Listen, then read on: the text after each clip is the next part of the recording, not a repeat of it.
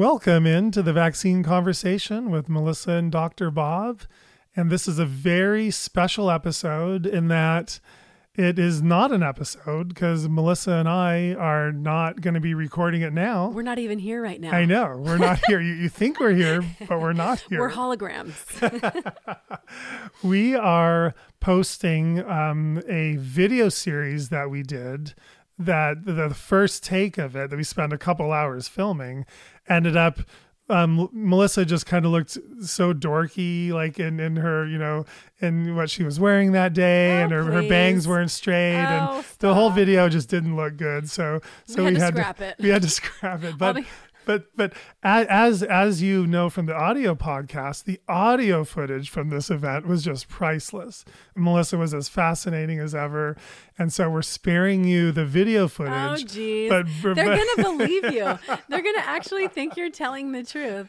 By the way, not true at all. We just went in a different direction for what we Right. kept on the actual website. And but we had we had had some nice, vigorous discussions on it. So we're thinking, well, that's good content to offer for people to open On up the their mind audio. On things. Yeah. Right, so right. it's just when, listen, we've got content we want to share, including, like I mentioned. Some of the audio of our live performances out Right. so that you can have an audio version of that because Right. content is content. There is good stuff. There are nuggets in there that you might want to take with you, use, talk about with people in your circle. Yeah. Uh, so we don't want to. We never want to scrap stuff like that. Right, right. So, so what uh, sort of the the impetus of of this first shoot that we took was like in my mind. I guess I've always felt that our podcasting style really resonates with a lot of people, especially people new to this movement, and they hopefully find our conversational style interesting and and and a great way to learn. I know I I find it a great way to present the information because it's a lot more fun than just sitting there and talking um, to yourself or to a camera. So that was my vision for the podcast video series. And we found that vision, and I think we really captured that on our, our website. And I can mention it again, thevaccineconversation.com. If you haven't checked it out, please do. It's a whole series of different videos that are all geared towards new families so they can understand the vaccine conversation and the way that we present. We ended up you know, doing it just like we do the podcast. You know, you and I are looking at each other. We occasionally look at a side camera to address the audience, but it's mostly you and I feeding off of each other. But but the first take of this video, we, we went into the, the studio on a Saturday and I was like, you know what? I'm gonna set us up as a couple of like newscasters. Kind of like a like a little news studio. Studio. We'd have a little desk there, and uh, Is that, I don't even remember that. yeah, that yeah, we did? Yeah, we ended up not doing the desk because it was going to be a virtual desk. Right. And then the background was actually uh, we set up as a virtual background, and so it was like it looked like this really big studio behind us, kind of like a newsroom sort of uh, uh, comfortable sit- setting. And you and I were sitting on stools facing the camera.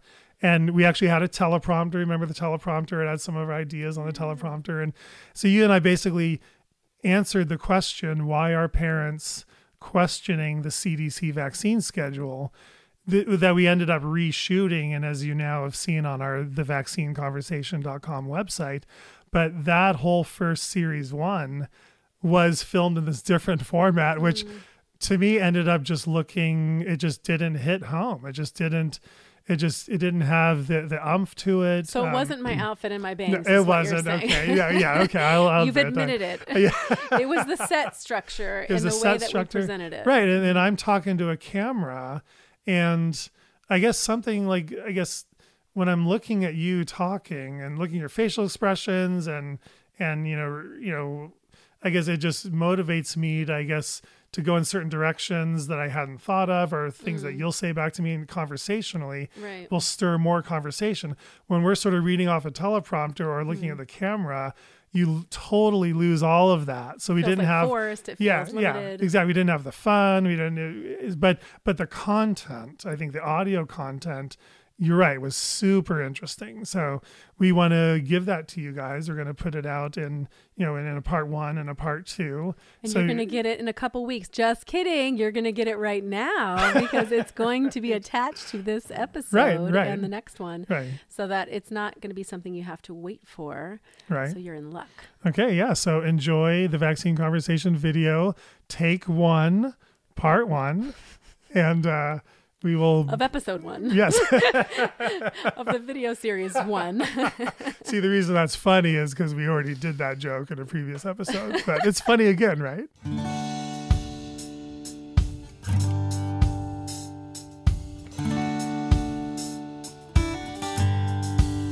When you open the door for somebody else. Welcome But they into the vaccine conversation with Melissa and Dr. Bob. I'm Dr. Bob Sears.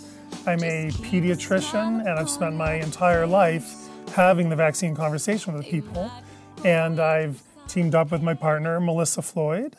And I'm a, a mother of a daughter who suffered vaccine reactions multiple times in her first year that led me on a crusade, I would say, to research and learn more about this process and figure out more and understand why this conversation wasn't being had with parents and medical professionals. So, yeah, thank you for joining us. And you might wonder why even have the vaccine conversation. And what I've seen in the medical industry over these years is vaccination has really become automatic. It's just something you do. You know, the FDA has approved vaccines, the CDC recommends vaccines, and so does your doctor.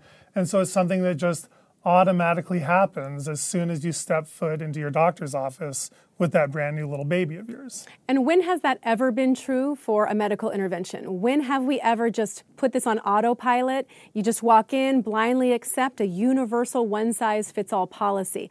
That never happens in any other circumstance. So, why is it happening with the one thing that happens to every single child multiple times a year? This should be the topic that we are always diving deeper in and having a very open conversation with our doctors. Right. It would make sense if vaccines were very simple and all you got is just a few shots each time. But no, vaccination is very complicated. You know, there are 69 doses on today's childhood vaccine schedule. That's triple what it was in the 80s when you and I grew up. And it's going to get even more and more complicated as the decades go by. And these aren't just mild, you know, simple solutions of, you know, germs and water, as we'll talk about later. These are complex biological solutions with you know dozens of chemicals and ingredients that are designed to irritate the immune system and and create a, a, strong immune response so you create some artificial immunity against these diseases.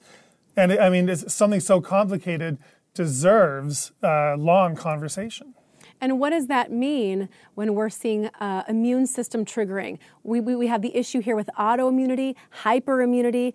We are setting ourselves up for issues with our bodies and the bodies of our children just by design. I mean, this is literally why they're created the way they are created to stimulate your immune system, but that doesn't mean that's going to be without consequence. And so this is a complicated conversation. It is one that should be had. And it's why we started the podcast a couple years ago called The Vaccine Conversation. If you haven't checked it out, you're going to want to listen because we've gone into great detail on specific topics, subtopics. This is a huge conversation to have.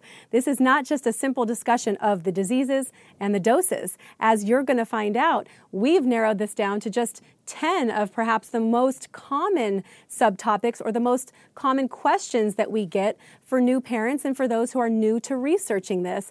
But this is a very complex discussion. We've got social and political aspects of this, and we have censorship to deal with, which is another big part of this. This conversation is not happening. It is not happening the way it needs to happen. Right, and, and probably one of the biggest reasons why this deserves a long conversation is there are side effects. You know, severe uh, reactions are probably very rare, but side effects themselves are common. There's things like seizures, nerve injuries to the face and the legs and the arms. You can have severe allergic reactions. You can go into anaphylactic shock.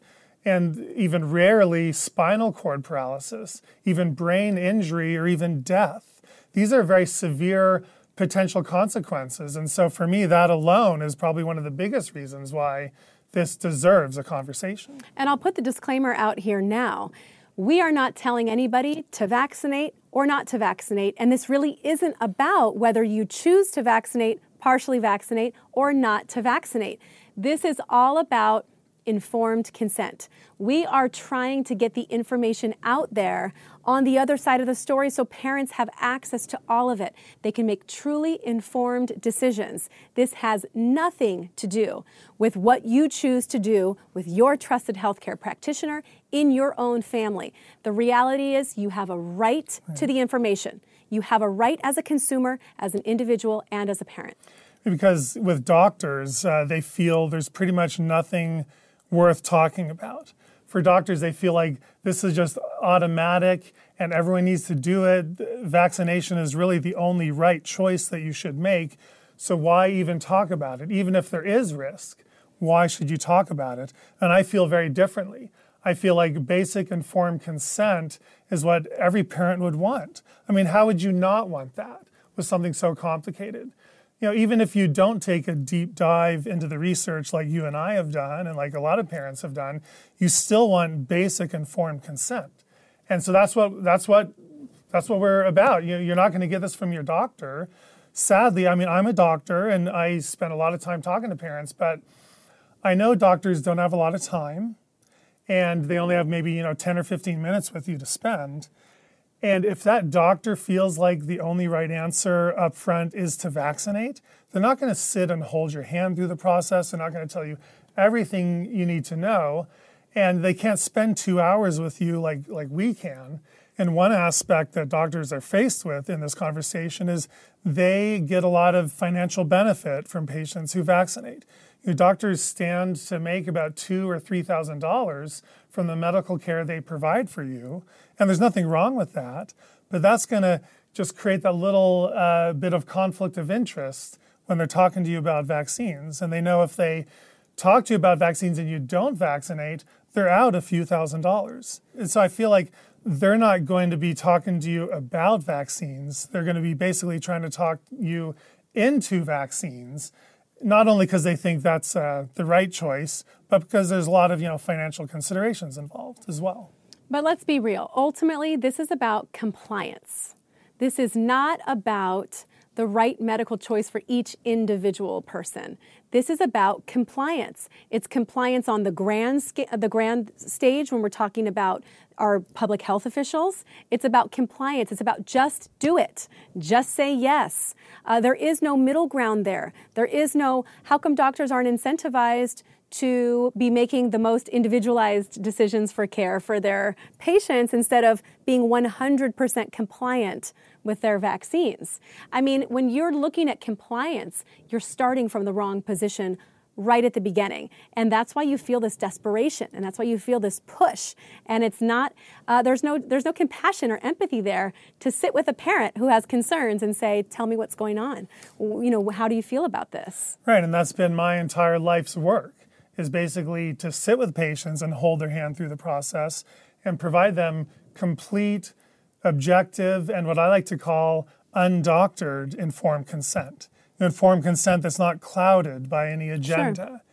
And you know, if, if, I, you know, if I was to have an agenda, it's so that you can get complete, balanced, informed consent from both sides, so you can make a educated decision from someone who has no financial stake in the outcome of your decision.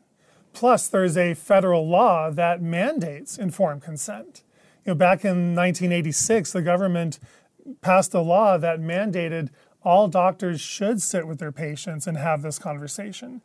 But what we found, and I was in, in training kind of in the early 90s, what we found was parents were starting to say no more and more to vaccines as they learned more about the process and they were given this complete informed consent. They were worried about side effects. So states took that off the table. States basically made it so you are not required to provide informed consent. And I have a problem with that because if something has risk and it's going to scare people away from using it, you have two choices. You either hide that risk mm-hmm. or you figure out how to make the product less risky. And that's what I wish the industry would do. And that's something we'll get to later. But the bottom line is vaccines are, are incredibly complex. It's not just a few shots.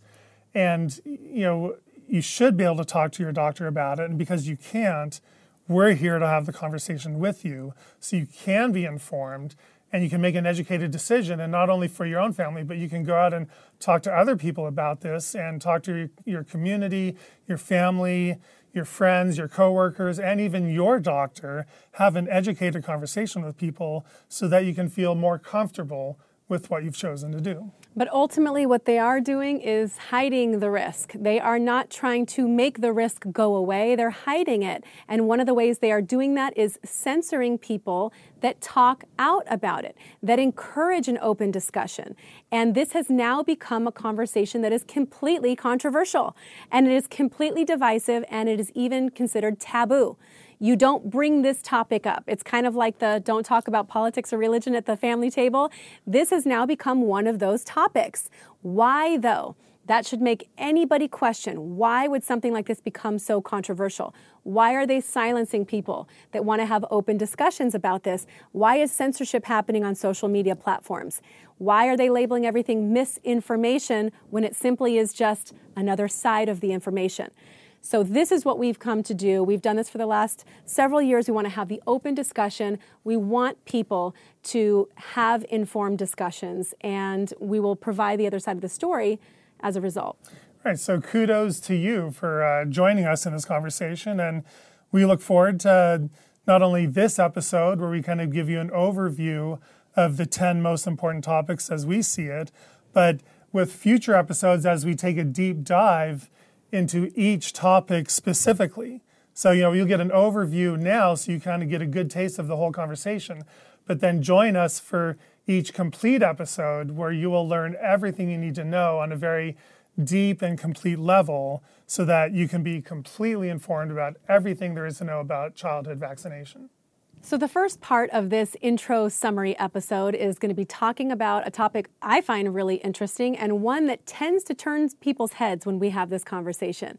It's about the vaccine schedule. How many doses are there really on the vaccine schedule? The answer may surprise you. Right, there are 69 doses on the schedule, and this is given in about 50 injections. Some of them are, are like three in ones, and some of them are given by mouth but 69 doses, 50 injections, and that's triple what it was compared to what we did in the 80s you know. Let's talk about those combo shots because i think this is a big issue that parents don't understand.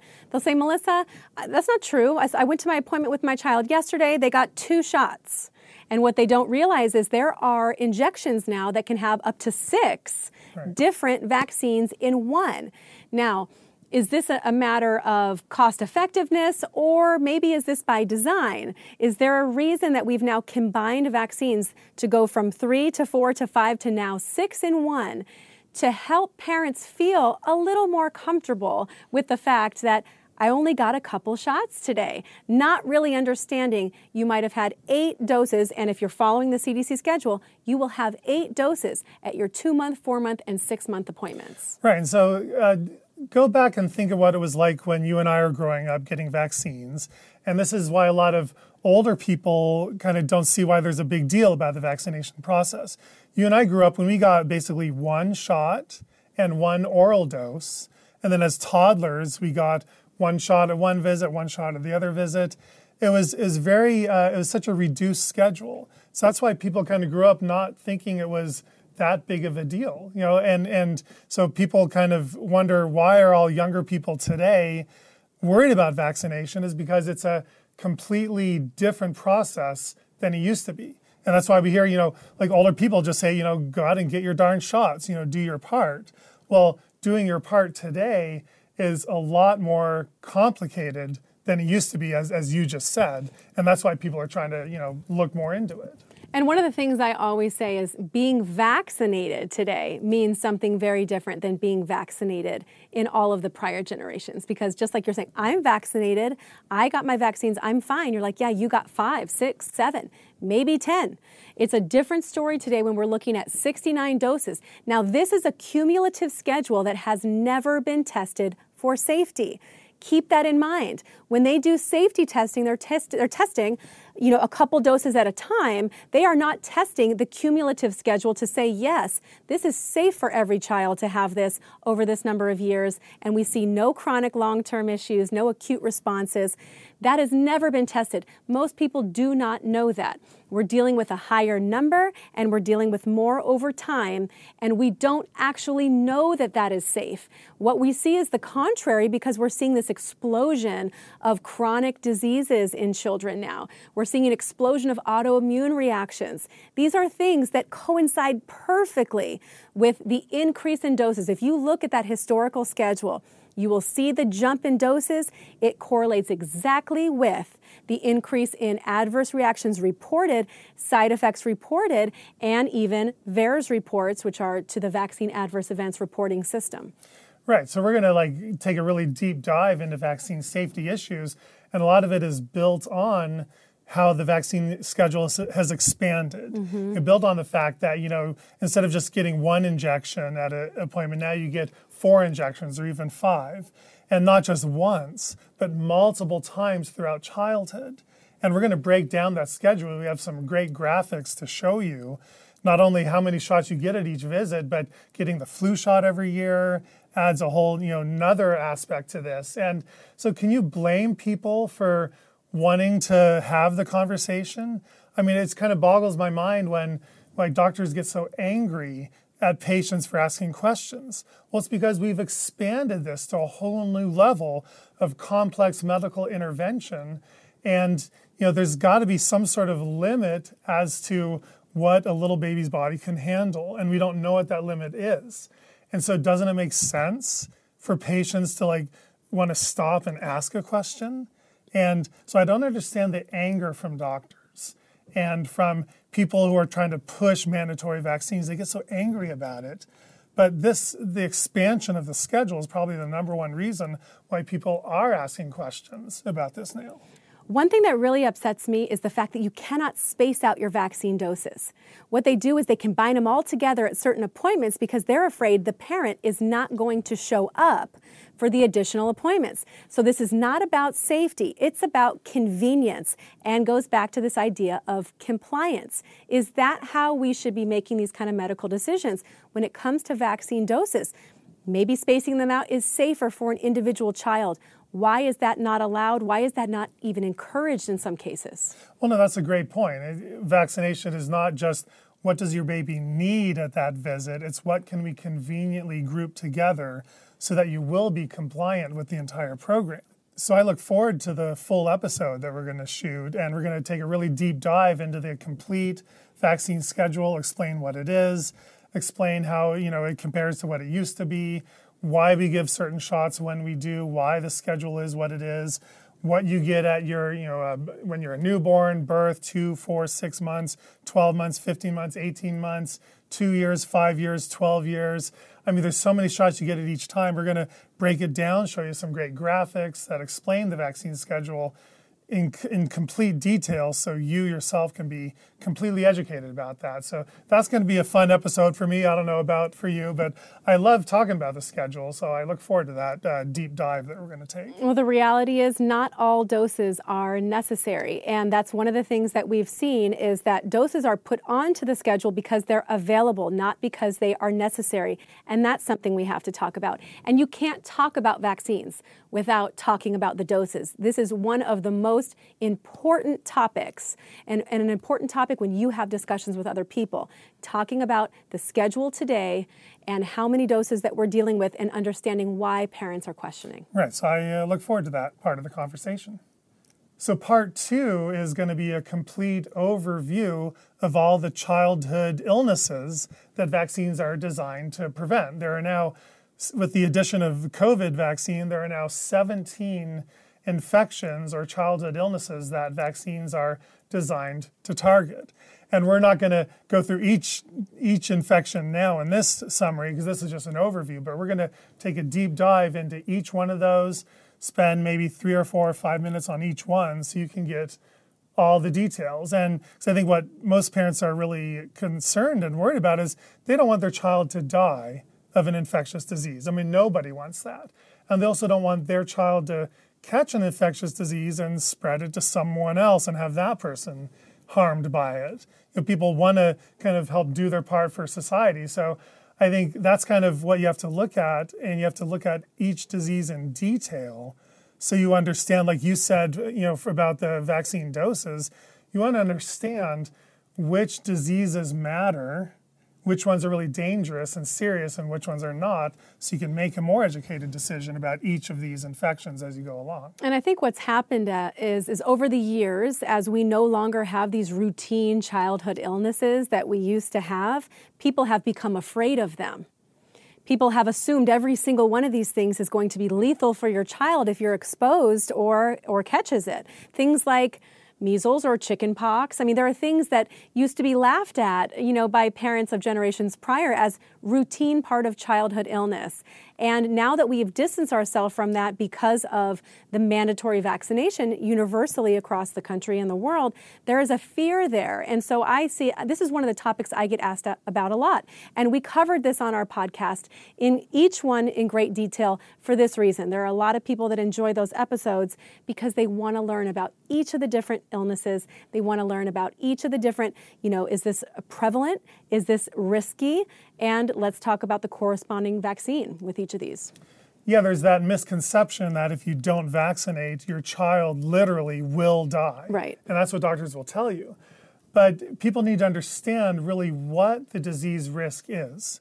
You know, overall in the United States, we have about 400 children that tragically die of a disease that could have been prevented from vaccination. 400 You know, there's about 100 die from the flu, about 250 children die from meningitis or severe bloodstream infections. Uh, we have a few children die from whooping cough, um, vomiting and diarrhea, uh, tetanus, and you know, hepatitis is also extremely rare. We have this total number of children, unfortunately, who pass away from these infections, but that's out of the 4 million babies being born in our country every year. So if you want to really understand what is the fatality risk from these illnesses, it's about one in every 10,000 American children will die from a, a childhood illness that could have been prevented from a, you know, by a vaccine. Well, let me clarify when you say that. There's no real guarantee that the vaccine would have prevented uh, them from getting it and or having uh, severe cases of it. This is how the medical community views it. Right. They view it saying if that child would have been vaccinated, they would be alive today. But that's not necessarily the case because we see a lot of vaccinated children that are still getting these illnesses and that are not right. protected by things like this. Vaccines are not bulletproof. They are not something that guarantees to work for everybody every time. They are explained to be that way, but that's not the reality. In the practical application, they're not perfect. And in many cases, they're not even close to perfect. We've got some cases 20 to 30% uh, of people that could be vaccinated will not actually develop an immune response. So there's really no way to say that even in those cases that they would have necessarily been protected. But that is the statistical risk of those illnesses in our country. And you're, you're right. When you look at the number of, of children born, uh, the number of kids and teens that we have existing is even greater than 4 million. So, really, the actual number of children at any given point on any given year, and, and looking at the adverse uh, effects that come from the actual disease or illness, is very, very low. And it's always right. been very low. This hasn't even changed much since the 60s. Right, right. And so, that, that's like a night and day difference going from your child will literally die if you mm-hmm. don't vaccinate to well in reality your child only has about a 1 in 10,000 chance or so of being one of those tragic uh, fatal statistics. And so i think that's something i like parents to know as they go into this decision. And you know people really want to know what diseases are both common and deadly mm-hmm. right? Because that's probably a vaccine worth getting. If there's a disease out there that's really common, it's everywhere, everyone's catching it, and it's really deadly, sure, you might want to vaccinate. But if there are diseases that are common but mild, right, right, or if the diseases that are extremely deadly are all very rare now, then that really shifts the conversation. And that is actually the reality there are no diseases that are both common and deadly, all right? Uh, you know, I've studied this, you know, my entire career. My whole life's work has been built on this. Fortunately, all extremely deadly, severe diseases are now extremely rare. And all the diseases that we do see that are common are fortunately manageable. They tend to be milder in kids, and the fatalities from them are extremely rare. So now diseases don't pose the incredible risk or the life threatening risk that they used to. Mm-hmm. And so the need to vaccinate to literally save your child's life is no longer the reality for parents today saving your child's life isn't necessarily the only reason why you would vaccinate. You might also want to vaccinate to reduce the spread of illnesses in society, all right? So you can help protect everybody else. But the reality is, most vaccines don't actually work by stopping the actual infection from happening. They simply work by reducing the severity of your symptoms. So your vaccination status doesn't really affect anybody else. It doesn't really protect anybody else in most cases. Now, there are a few instances where that might matter. And so that's what this episode will be all about. We're going to take a deep dive into each infection and understand does its vaccine help just you? Or does it help others around you? Does it help society as a whole? And that might be a factor that weighs heavily on your own individual decision. And is it ethically okay to expect some children to undergo risk for that potential of stopping transmission in somebody else? Is that an ethical responsibility that seems okay, considering that you, you have you're incurring risk every single time that you take it? And that's part of the discussion too. I hear people say, I will not light my child on fire to keep yours warm. And that's something that you have to think about. We'd like to think this is a moral discussion of, I'm doing this for everybody else. But is that ethically okay to ask children to undergo a guaranteed possibility of risk for a theoretical protection or possible stop of transmission for a rare group that may be at risk from some of these mild things? That's a big part of the discussion and one that we should be having too. Right. So I look forward to that full episode because I think that's going to be a lot more fun than it sounds like it's going to be, but we'll try to make it a little bit fun if we can. So, part three is perhaps the most important aspect of this discussion. This is what drives parents to come into the conversation in the first place. We're talking about vaccine risks and side effects. This is the main concern parents have when they're talking about something that is a complex medical intervention. Now, they're told, though, by doctors that those side effects don't happen, extremely rare, totally safe all the time. And this has now led to uh, the silencing of the discussion about vaccine safety and vaccine risks and how we could maybe do this better or maybe approach this differently. But you cannot have a discussion on this without really going into the details on vaccine safety and side effects. Right, but you've heard that vaccines are safe and effective. All the time. So, so why should we even talk about this? But safe and effective is really uh, it's a term that's used by the FDA that really means the FDA has studied it and they found it safe enough for use and it's effective enough to use as a product, but it doesn't mean it's going to be safe for every single person. It doesn't mean it's always going to work. And there are a lot of reactions that we do know about, things that have been published in scientific journals, things like seizure risk we know one vaccine has a seizure risk of about one in 3,000. You can have uh, severe nerve injuries, Bell's palsy to the face, where your face becomes paralyzed. You can suffer nerve injuries, where you actually lose the use of an arm. You can have uh, spinal cord paralysis, brain inflammation, brain injury, even death. These things are, are very well uh, published in the literature. Yet, if you ask any doctor, the doctor will say, no, these things simply cannot and do not happen. And I think dismissing the injuries that are happening, the parents that have seen them happen in their children, is the wrong way for them to go. Because I think what that does is it fuels the fire of these parents to be heard even more. Because the last thing you want is to be told something you witnessed with your own eyes doesn't exist, you don't make sense, you're just a hysterical parent, or worse, just a mom. What could you possibly know? And this has led all these Just a Moms to join together across the world. And we're looking in the hundreds of thousands to more to unite together into uh, a group of people concerned with the safety and concerned with the transparency of this kind of data.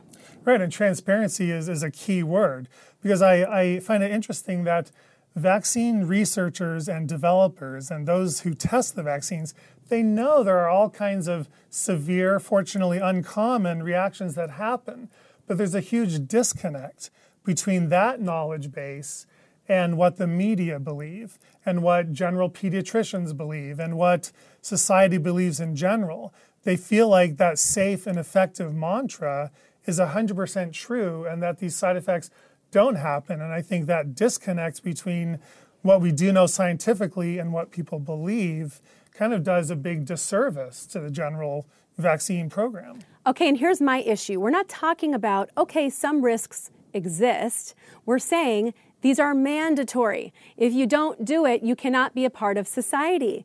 So that's a different discussion altogether. You are forcing people to incur risk that we know is there. This is not up to somebody to decide if they want to accept it. We're not actually being given that option anymore. So once you talk about mandatory, then we need to get a little louder. And that's right. what's happened over the last five years. Right. So, how many severe reactions are we seeing? I think that's what a parent would want to know. What's the risk of of my individual child being one of those severe statistics. And the best data set that we have on this is the Vaccine Adverse Events Reporting System, in which about 5,000 severe reactions are reported every single year in our country. Reactions that either land you in the hospital, create a severe, immediate, life threatening reaction, or create a permanent disability, or even create death about 5,000 people uh, pay that ultimate price for being part of the vaccine program. So I think each parent could kind of have that statistic in their mind. What's the chance that my one child might be one of those severe reactions? And that kind of goes into the equation of how you're weighing the benefits versus the risks of vaccination. But that's only what's reported. And that's the downside is the reporting is not actually happening. So what is that real number? We don't know. And the less we're allowed to talk about it, the less we will know, mm-hmm. which is dangerous to all of the children who have been injured and to all of the children who will be injured in the future as a result of the silencing of this conversation. Right, right. So the the deep dive episode that we're going to do on this, we're going to get very complicated and very detailed on which vaccines are known for certain reactions, what's the likelihood that that can happen, what is your own individual child's risk, and what I've seen in my office as a pediatrician. I'm going to share some stories there. Some very poignant stories about vaccine injury that I've seen. While at the same time, I've seen many children seem to handle the vaccine process without these severe side effects. So there's two sides of the story, and I think that's what we're here to share is both sides of the story so you can get the full picture of what really is vaccine risk. And I think this will be an important episode for all parents, whether you've already vaccinated your children, whether you've partially vaccinated, or you're considering it with your children that are to be in the future. This is going to be an important episode. Vaccine safety should be discussed by everyone because this is really affecting millions of children just in our country alone every single year. And in the vaccine safety approval process, there's also a lot to talk about the fact that most vaccines have not been placebo safety tested. When they approve them, they just give them to a bunch of kids and see what happens. There's no control group to monitor the side effects against. So we know what the side effects are, but we don't really have a good understanding of what the short-term immediate immediate risks are or what the long-term safety profile is with vaccines. And the fact that we have no long-term outcomes research that compares vaccinated kids to a placebo group of kids, that's very scientifically concerning to me as a doctor. And that lack of scientific data should be concerning to parents as well. And that's going to be part of the discussion that we're going to really dig deeply into. Part four is going to be very interesting to me. I think it's a, a huge part of this conversation, and it has to do with vaccine ingredients what is in vaccines and, and what is being injected into your little baby and your child and yourself if you vaccinate. And kind of the impetus for this part of the discussion is that I saw this podcast with uh, Joe Rogan, and he was interviewing Dr. Peter Hotez, who is an infectious disease specialist, a few years ago. And Joe asked the question, what is in vaccines, Dr. Otez? You know, what is in there? And then Dr. Otez said, germs and water, Joe. Vaccines have germs and water. And that is so far from the truth, as you and I know it. But that does a huge disservice to the public. If you're telling mm-hmm. the public that, those who know it's not true then complete, completely know you're not sharing the whole truth, you're not being transparent. But those who don't know that it's not true might actually buy that and say, oh, good, there's no chemicals, there's none of that stuff that I've ever heard people talking about. So therefore, if all it is is germs and water, it's, it's risk free. And I therefore don't need informed consent, and there's nothing I even need to look into. And that kind of angers me and gets me fired up. And that's why we're going to spend a lot of time on, on this topic. And we've gone into some of the ingredients like aluminum on our podcast already, talking with the world's most renowned researchers and scientists on aluminum because there's toxicity there and we have neurotoxicity. That is something injected into the body. We should be discussing this. And ingredients are a big part of the conversation because this is one of the reasons people are so concerned it's not about the virus or the bacteria you're injecting. It's about all of the other stuff, the adjuvants, the preservatives that are used in these, and how they react to somebody's body. And amazing if it doesn't affect you that way, but it could affect this person this way. And ingredients, as we know, just like foods, not everybody can eat everything. Ingredients are unique and affect everybody's body differently, so we have to talk about it. Right, and just some of the main chemicals we're going to spend some time on and we're going to use CDC data. We're going to show you the CDC website that has this information. Basically, that formaldehyde is in nine of the vaccines we give kids. Aluminum, as you said, is in six vaccines. Human fetal DNA fragments and protein fragments are in six of the vaccines now. There are a number of antibiotics in vaccines. There's uh, other uh, chemicals and preservatives like polysorbate 80, MSG, things that people are sensitive to in foods and in real life. And there's uh, mercury still in some mm-hmm. of the mm-hmm. shots. There are yeast in a lot of other vaccines, and, and, and many, many chemicals. And so to me, that is worth talking about because these aren't benign you know, uh, solutions that just have germs and water. Again, they are complex biological solutions that have a lot of chemicals that you need to know about. So again, you can feel comfortable or uncomfortable with the process. And you get people that dismiss this all the time saying, oh, this, this, and this, those are naturally found in the environment, or this is naturally in breast milk. There are, there are arguments always that come up about how these toxic ingredients aren't so toxic, but the reality is how they go into your body makes the difference. And when you are injecting something, it's a very different process for your own body than when you are ingesting it or taking it in a normal route of transmission. So there's a lot to be looking at here. It's not just the component or the item that we're talking about. We're talking about how it interacts with the body, how it comes into the body, and why that makes a different response for somebody, and why there is a potential for something to go wrong when you do things differently than science and the by the body meaning science of the body happens naturally when you go a different route there's going to be something that goes wrong. I mean, we see this time and time again. Right. And, and I think the way pediatricians look at this is okay, sure, even though there are a bunch of toxic chemicals in there, it's such a tiny amount that it really doesn't matter. And that's sort of how they view it as safe. They don't know it's safe because we've researched it. They're just banking on the hope mm. that it's hmm. safe basically because it's such tiny amounts. So we're going to take a deep dive in the full episode. I'm going to look forward to talking about fetal cells. We're going to show you the actual FDA product inserts that prove fetal cell uh, fragments and DNA fragments and protein fragments are in there. We're going to take a really deep dive into aluminum. Like you said, mm-hmm. that is worth talking about because that is a known neurotoxin and is injecting aluminum into you a good idea. We're going to talk about GMOs and how a lot of these germ components are genetically modified organisms, yeah, you might try to avoid GMOs in your foods all day long. You never eat it, but then are you going to inject it into your child? Are you going to feel okay about that? So we'll let you know everything you need to know about vaccine ingredients, what they are, what they mean, so that again, it all comes down to informed consent and having uh, the ability to make an educated decision. Let's wrap that up. That was part one of this. Let's Of the video yeah, it's, content, right? It's long, so we want to give everybody a chance to kind of digest that, talk about it with people, and uh, and then the next episode we'll have, we'll continue with the rest of that audio on that, and hope you guys uh, enjoy that and found it interesting as well. And uh, we'll see you next time.